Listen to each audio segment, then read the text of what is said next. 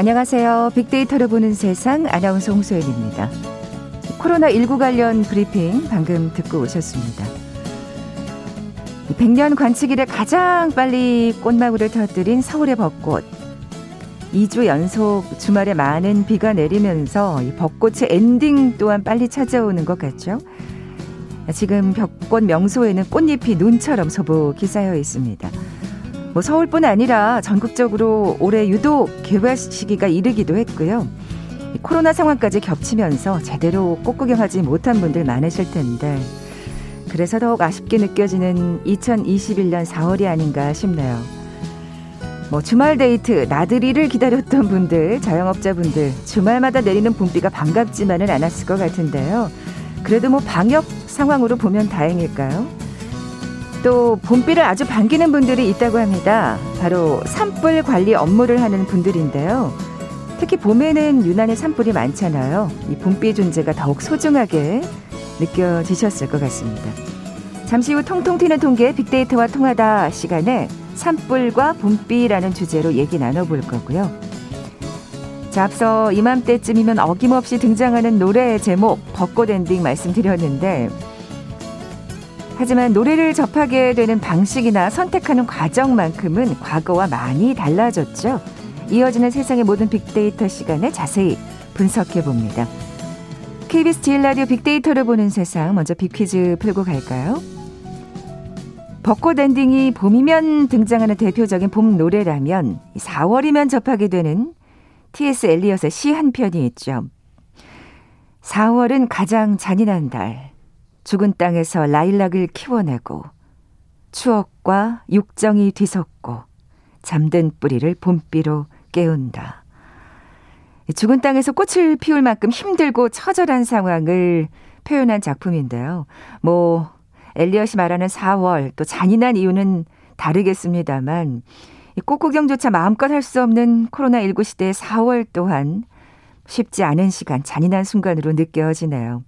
자, 그럼 1948년 노벨 문학상을 받았던 영국 시인 T.S. 엘리엇의 대표 시 제목은 무엇일까요? 보게 드립니다. 1번 개간지, 2번 농경지, 3번 매립지, 4번 황무지. 오늘 당첨되신 두 분께 모바일 커피 쿠폰 드립니다. 휴대전화 문자 메시지 지역번호 없이 샵 9730, 샵 9730. 짧은 글은 50원, 긴 글은 100원의 정보 이용료가 부과됩니다.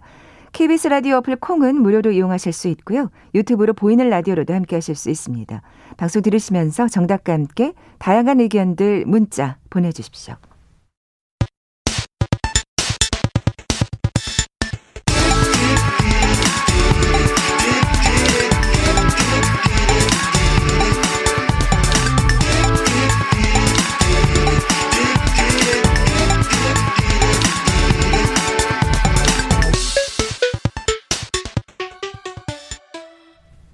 데이터와 차트로 세상을 보는 시간이죠. 통통 튀는 통계 빅데이터와 통하다. 디지털 데이터 전문가 김원식 박사 나와 계세요. 안녕하세요. 네, 안녕하십니까? 자, 오늘 산불과 봄비로 이 키워드로 얘기를 나눠볼 텐데 올 봄에 유달리 산불이 많이 발생하고 있다면서요? 네, 그렇습니다. 1월 달에만 40여 건이었고요. 야, 지난 2월에도 한 103건 그래서 지금 음 평년보다 어, 지난해보다도 한 50% 이상 증가한 것으로 나타나고 아. 있어요. 그래서 원인을 이렇게 보니까 아마 지금 코로나19 때문에 갈 때가 이제 마땅치 않으시니까 아마 산행을 많이 하셔서 이런 어, 정관관계 있지 않나 이렇게 미뤄 짐작을 하고요. 네. 그다음에 요즘에는 워낙 그 산불이 좀 대형화되다 보니까 이 작은 산불들은 뉴스에 잘 안 나오는 그런 네, 느낌이 있어서 결과적으로 이제 산불이 많이 발생하고 있는데 뭐 이렇게 산불이 많이 발생했나 이런 생각이 들 정도가 아닌가 하는 생각을 해보고요. 어. 참고로 봄철 산불 방지 기간은 2월부터 5월 15일까지입니다. 그래서 허가된 등산로 외에는 모두 통제되고 이를 무시하시면 과태료가 부과되기 때문에 주의를 하셔야 됩니다. 지금 산행 많이 하시던데요. 여기는 꽃이 졌는데 산에는 지금 한참 꽃이 피는 시기이기 그렇죠. 때문에 예. 아마 이번 주말에도 많이 가실 듯 싶습니다. 네, 조심하셔야 되겠습니다. 네. 지금 뭐 작은 산불은 사실 보도가 되지 않기 때문에 이렇게 많이 산불이 빈번하게 발생하는 걸 잘 우리가 자각하지 못하고 네. 있다고 말씀하셨는데 봄철에 그 한 해 산불 가운데 한 70% 가까이가 난다면서요. 그렇습니다. 평균 한 10년 정도 데이터를 분석을 해보니까 봄에 전체 산불의 67%가 발생을 하고 아. 있었습니다. 그 가운데에서도 이제 3월과 4월에 유달리 산불이 발생이 발생하기 때문에 아까 1, 2월 말씀드렸는데 아, 이제 4월이 참 긴장된다고 어, 볼 수가 있겠습니다. 물론 음 10년 평균 기준 산불 발생 건수는 아직까지는 3월이 아, 한 128건 정도 이렇게 되고요. 37% 4월에 한 104건 정도 이렇게 되고 있는데 작년에는요. 3월에 171, 4월에 184건이었어요. 4월이 더 많았군요. 예. 그래서 지금 현재 추세를 보면은 4월이 좀 증가하고 있지 않나 이렇게 생각을 해 보고요. 더구나 이제 그 지난해 같은 경우에는 대형 산불이 세 건이나 있었거든요. 그렇죠. 3월에 예. 울주, 4월에 안동, 5월에 고성에서 정말 2,500여 헥타르의 아. 피해를 입어 가지고 예, 대형 산불에 대한 위험성도 갈수록 커지고 있는 그런 상황입니다. 네, 산행객들 진짜 조심하셔야 되겠습니다. 예, 특히 예. 4월에 이렇게 대형 산불이 그러니까요. 예, 굉장히 큰 위험을 예, 이제 주고 있습니다. 네. 뭐 지금 4월이 가장 많다고 하셨는데 구체적으로 뭐 시간대별로는 네. 언제 많이 발생하는지 네. 또 빈번히 또 우리가 산불하면 딱 강원도를 떠올리게 되잖아요. 네. 빈번한 지역이 특별히 있는지도 궁금하네요. 그렇습니다. 그걸 예. 좀 이제 바로잡을 측면도 있고요. 아, 사실 그렇죠. 산불은 사람을 따라다닌다. 그러니까 사람이 이제 화재를 만들어내죠. 사실 해외 같은 경우에는 자연 산불이 많지만 우리나라는 인재가 많은데 네. 그렇기 때문에 활동을 많이 한 시간 오전 11시부터 오후 6시까지인 거는 분명하고요. 아, 더 구체적으로 보면은 지난해 기준으로 오전 11시부터 오후 1시까지가 한 236건 정도 됐고요. 오후 2시부터 6시까지가 260건 정도 됐어요. 그러니까 오후 2시부터 6시 사이가 예, 더 많다는 것을 알 수가 있습니다. 낮 시간 예, 사람들이 많이 다니는 예. 그요 시간대를 이제 항상 인지를 하셔야 되겠고요. 그래서 아까 언급하신 지역을 보면은 어, 의외로 강원 지역 보다 경기 지역이 아, 그래요. 예, 많이 발생을 했습니다. 그러니까 우리가 아까 말씀하신 대로 보도가 되지 않는 네. 산불을 감안하면 네. 경기 지역이 더 많은 거군요. 네. 구체적으로 예. 보면은 어, 전체적으로 620건 가운데 214건이 경기 지역에서 35%였고요. 음. 경북이 또 106건을 차지하고 있는데 그런데 이제 피해 면적 같은 경우에는 강원도와 경북이 그렇겠죠. 특히 넓었던 거죠. 예, 예. 특히나 경북 같은 경우 발생 건수가 많은 동시에 피해 면적이 2,500여 헥타르가 돼서 압도적으로 컸는데 이게 강원도 같은 경우는 워낙 고성산불은 이제 각인 효과가 크다 보니까 강원도를 많이 인식을 하게 되는데 실제로 경북 같은 경우에도 좀 산림이 많거든요.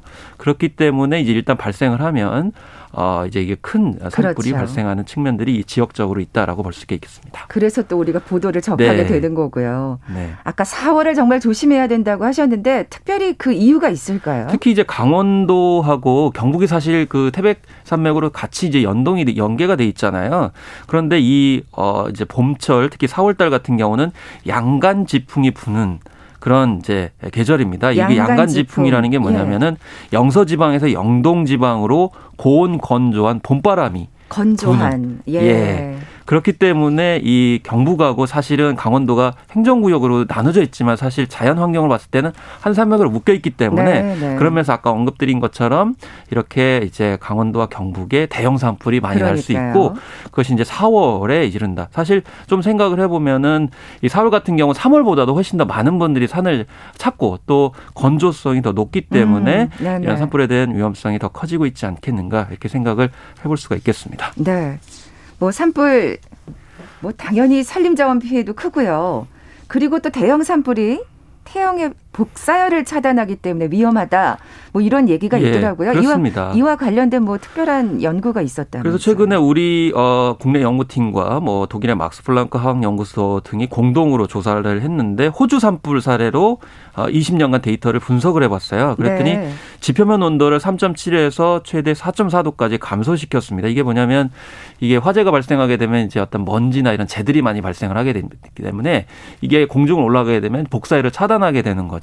근데 이 복사열을 차단하게 되면 이게 냉각 효과가 있으면 뭐 지구 온난화에 냉각 효과 있으니까 좋은 거 아니냐 이렇게 잘못 생각할 수도 있어요. 근데 이게 화산재가 많기나지게 되면 우리가 이제 지구 멸망까지도 가능하다는 게 뭐냐면은 결과적으로 이제 태양빛을 차단하기 때문에 네, 네. 이건 농작물의 생육하고 도 연관이 있거든요. 저도 딱 지금 농사가 떠오르더라고요. 예. 이렇게 많이 낮아진다 그러면 사실 이 봄철에 한 해 농사 시작인데 그렇습니다.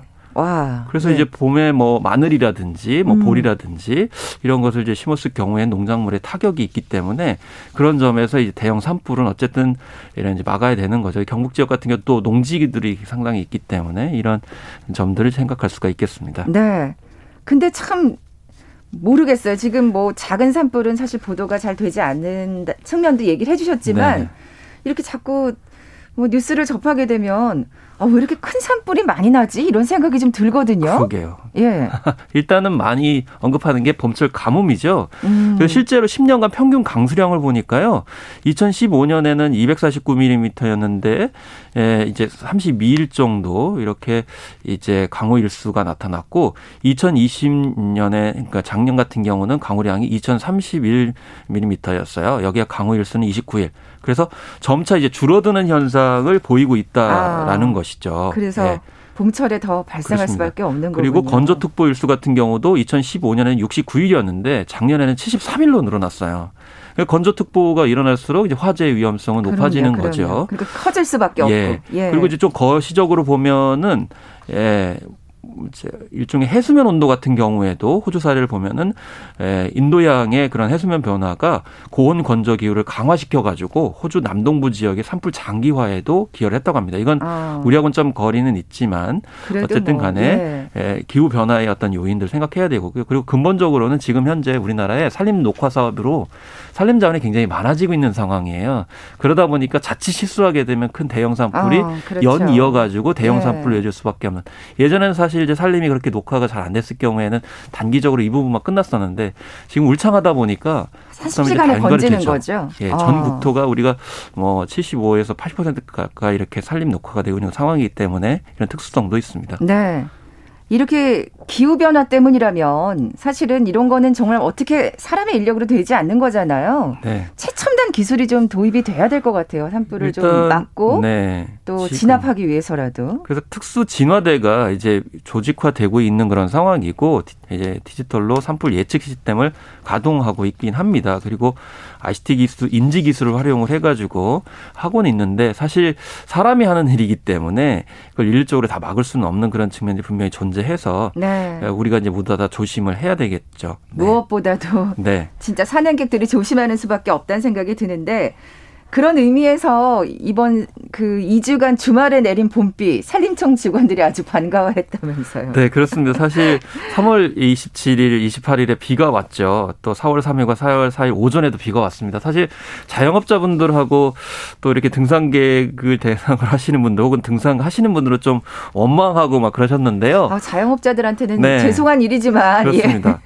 근데 뭐 산림뿐만 아니고 산림청 직원들도 이 봄비 때문에 좀 한시름 놨 다라는 음. 그런 이제 이야기입니다. 그래서 실제로 이 오후 3시를 기준으로 해서 낙엽 수분량을 측정을 해보니까 봄철의 낙엽 수분량이 평균 22%에서 이렇게 돼서 연평균 수분량인 30%보다도 굉장히 부족했어요. 아, 그러니까 그러니까 비가 와서 네. 산행객들이 안 오는 것도 조금 반갑지만 이 낙엽이 덜 말랐기 때문에 그것도 사실 반가운 일이군요. 그렇습니다. 사실 어. 낙엽은 덜 말라주면 더 좋겠다라는 생각이 그렇죠. 드는 거죠. 그게 그래야 불이 날 네. 수, 어, 안 나게 되는 거니까요. 그죠? 예. 그래서 경기도 같은 경우도 실제로 데이터를 보니까 평균 강우량이 이 10년간에 3, 4월 한 120 정도밖에 안 돼가지고 이게 평균 29%가량 정도밖에 이게 안 되는 35mm밖에 안 됐어요. 그러다 아. 보니까 결과적으로 낙엽이 아우 그냥 촉촉하지 베베 않은 베베 거죠. 말라 비틀어졌을 것 네. 같은데.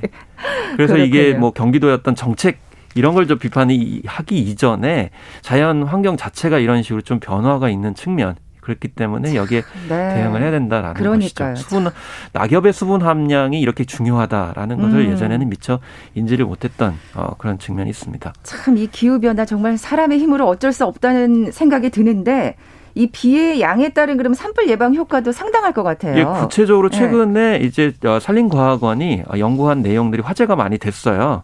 그래서 비가 내린 경우에는 전날보다 수분량이 낙엽이 한 97%까지 올라갑니다. 뭐 이 정도면 대단하다고 볼 수가 있겠고요. 어, 그러네요. 구체적으로 비가 10mm 내리면은 한 50시간, 그래서 한 2일 정도를 어, 산불을 막아준다고 하고요. 5mm 같은 경우는 25시간, 1mm 같은 경우에는 5시간 정도 산불을 이야, 예방하니까요. 엄청나네요.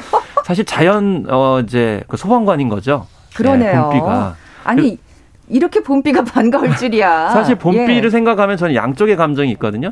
왜냐하면 봄비는 반갑고 이제 어떤 다른 초목을 이제 무성하게 해주는 건데 벚꽃 같은 경우 이 여의도 같은 게 떨어졌더라고요.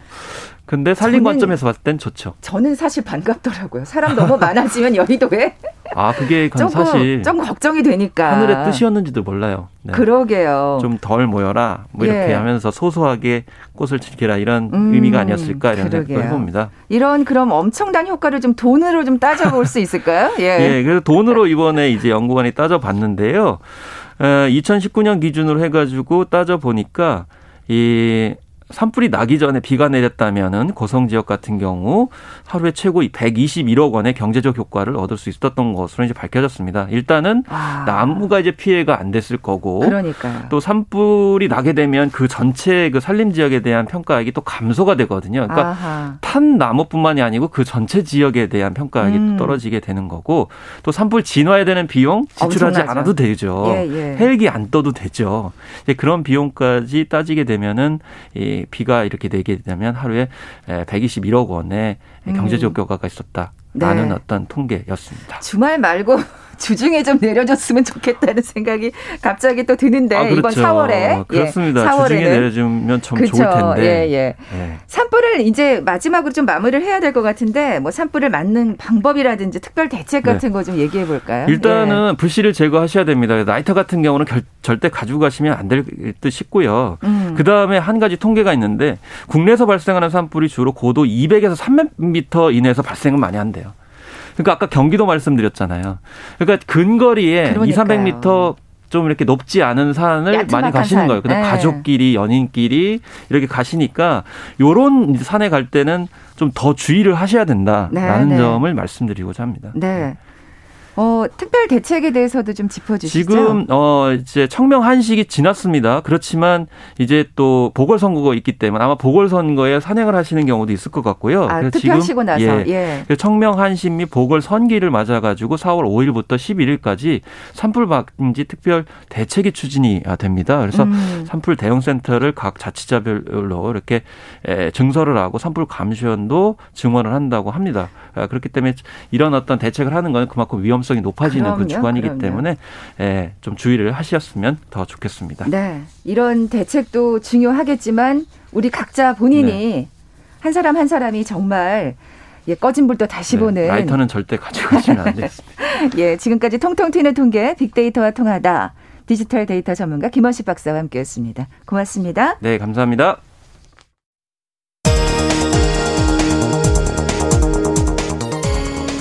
라디오 정보센터 뉴스입니다.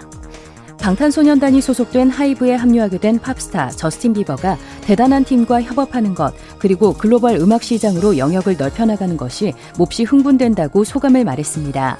하이브는 비버와 아리아나 그란데, 제이 발빈 등을 매니지먼트하는 미국 종합 미디어 기업 이타카 홀딩스를 인수한다고 지난 2일 밝혔습니다.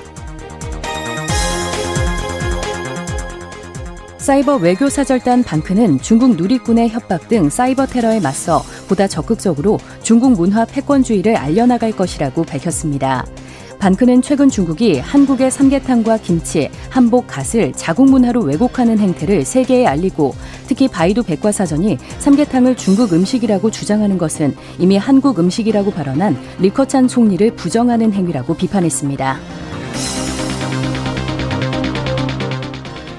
한인 스타 셰프의 주도로 미국의 셰프들이 아시아계 혐오 범죄 근절을 위해 팔을 걷고 나섰습니다. 시카고의 한국계 스타 셰프 비벌리 킴이 아시아계 미국인 권리 옹호 단체와 함께 아시아계 괴롭힘 및 차별 반대를 기치로 내걸고 발족한 Do Something 캠페인에 미국 전역 44개 업소의 셰프와 레스토랑 바 소유주들이 참여하고 있다고 시카고 트리뷴이 현지 시간 5일 보도했습니다. 스타벅스 커피 코리아는 2025년까지 전국 매장에서 일회용 컵 사용을 전면 중단하기로 했습니다. 스타벅스는 오늘 이런 내용을 담은 중장기 전략 Better Together 프로젝트를 발표하고 우선 전국 매장에서 다회용 컵 사용을 도입해 2025년 일회용 컵 사용률을 제로로 만들 계획입니다. 지금까지 라디오 정보센터 조진주였습니다.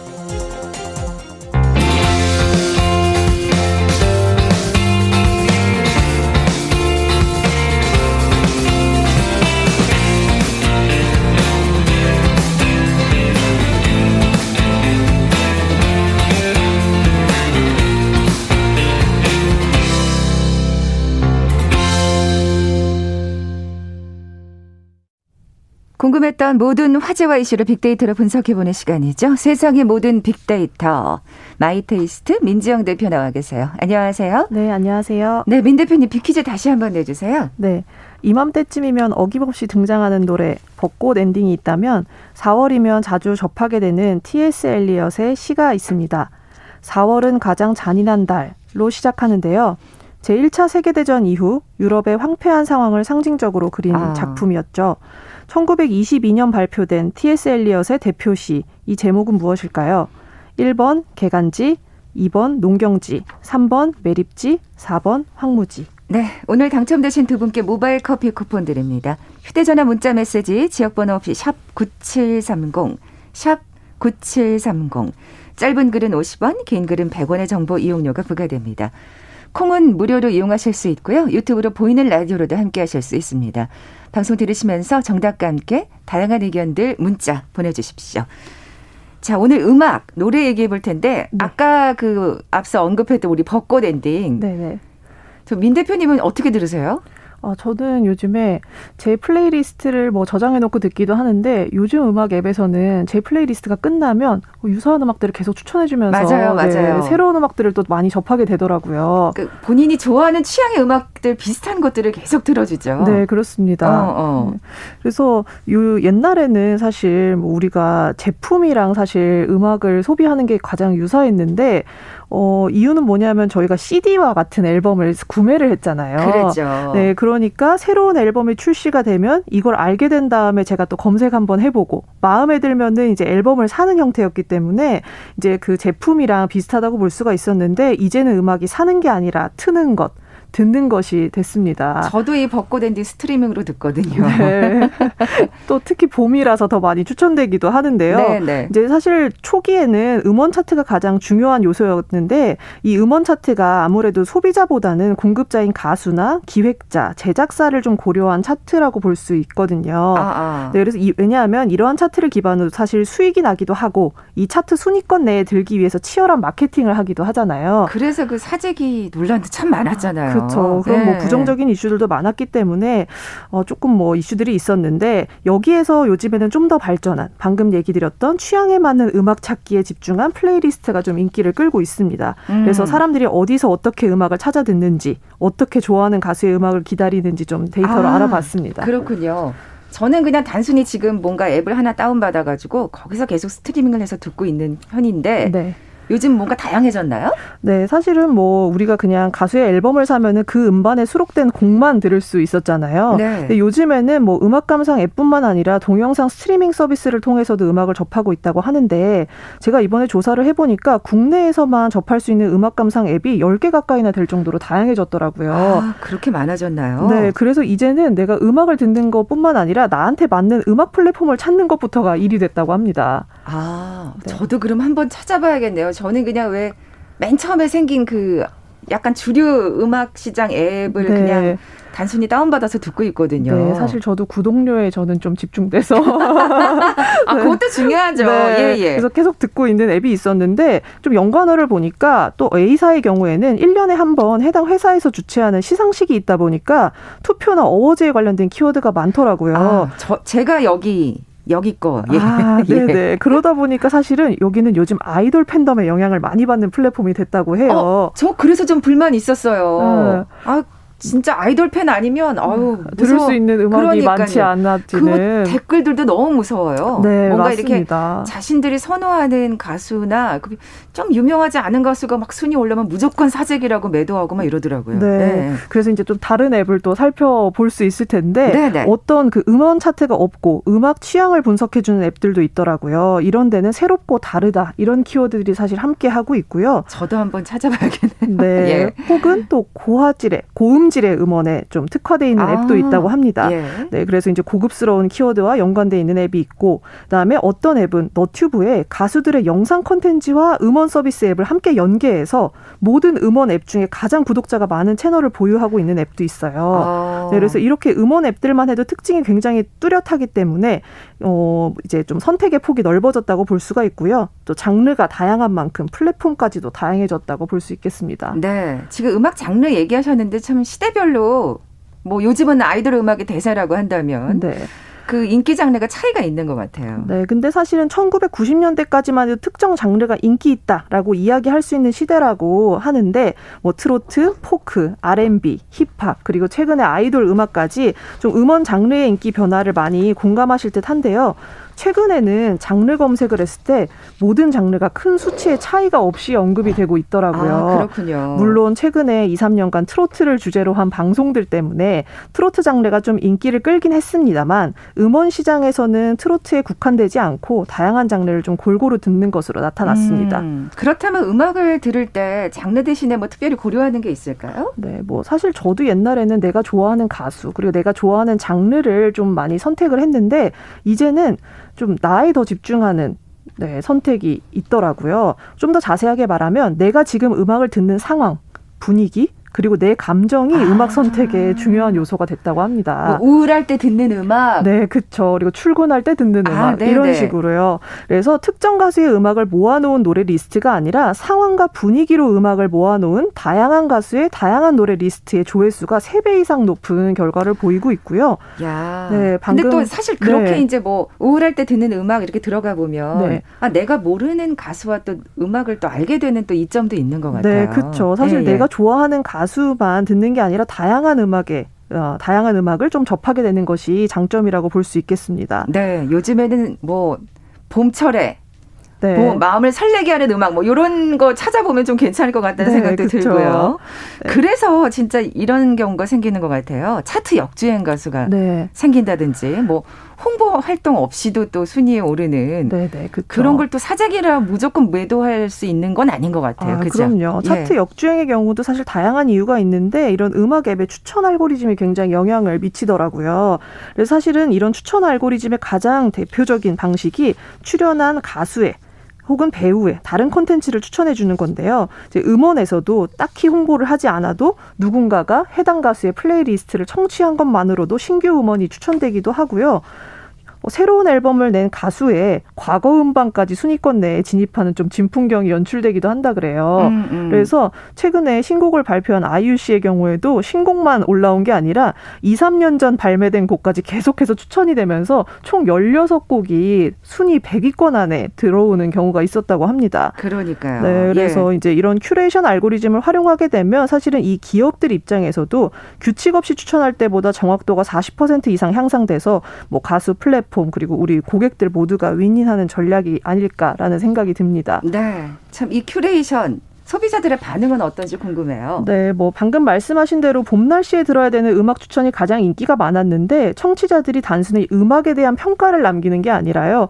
그날에 있었던 추억들이나 감정을 댓글에 기록하면서 나한테 집중하는 모습을 보였거든요. 그래서 이제 음악을 소비하는 행태도 변했지만 청취하는 방식이나 그런 평가 모두 내 자신에 집중돼 있는 있는 모습을 볼 수 있었거든요. 네. 그래서 이제는 좀 음악도 개인의 취향에 맞춰서 서비스하는 시대가 된 것이 아닐까 이런 생각이 듭니다. 네. 네. 그래서 뭐, 예. 네.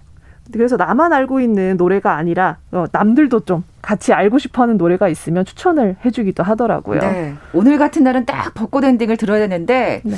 이번 주에 언제 틀 수 있으면 저희가 꼭 들려드리도록 하겠습니다. 네. 자 지금까지 세상의 모든 빅데이터 마이테이스트 민지영 대표와 함께했습니다. 고맙습니다. 네, 감사합니다. 자, 오늘 비퀴즈 정답은 4번 황무지였죠. 모바일 커피 쿠폰 받으실 두 분입니다. 3288님, 여고 시절 엄청 좋아했던 작품이었는데 오랜만에 들어보니 옛 생각이 새롭네요 하셨고요. 그리고 5089님, 꽃이 지는 건 아쉽지만 이제는 연두빛 작은 잎들이 생동감을 주네요. 그래요. 또, 또 그게 또 봄철의 즐거움 아니겠습니까? 두 분께 선물 보내드리면서 물러갑니다. 빅데이터로 보는 세상 내일 뵙죠. 고맙습니다.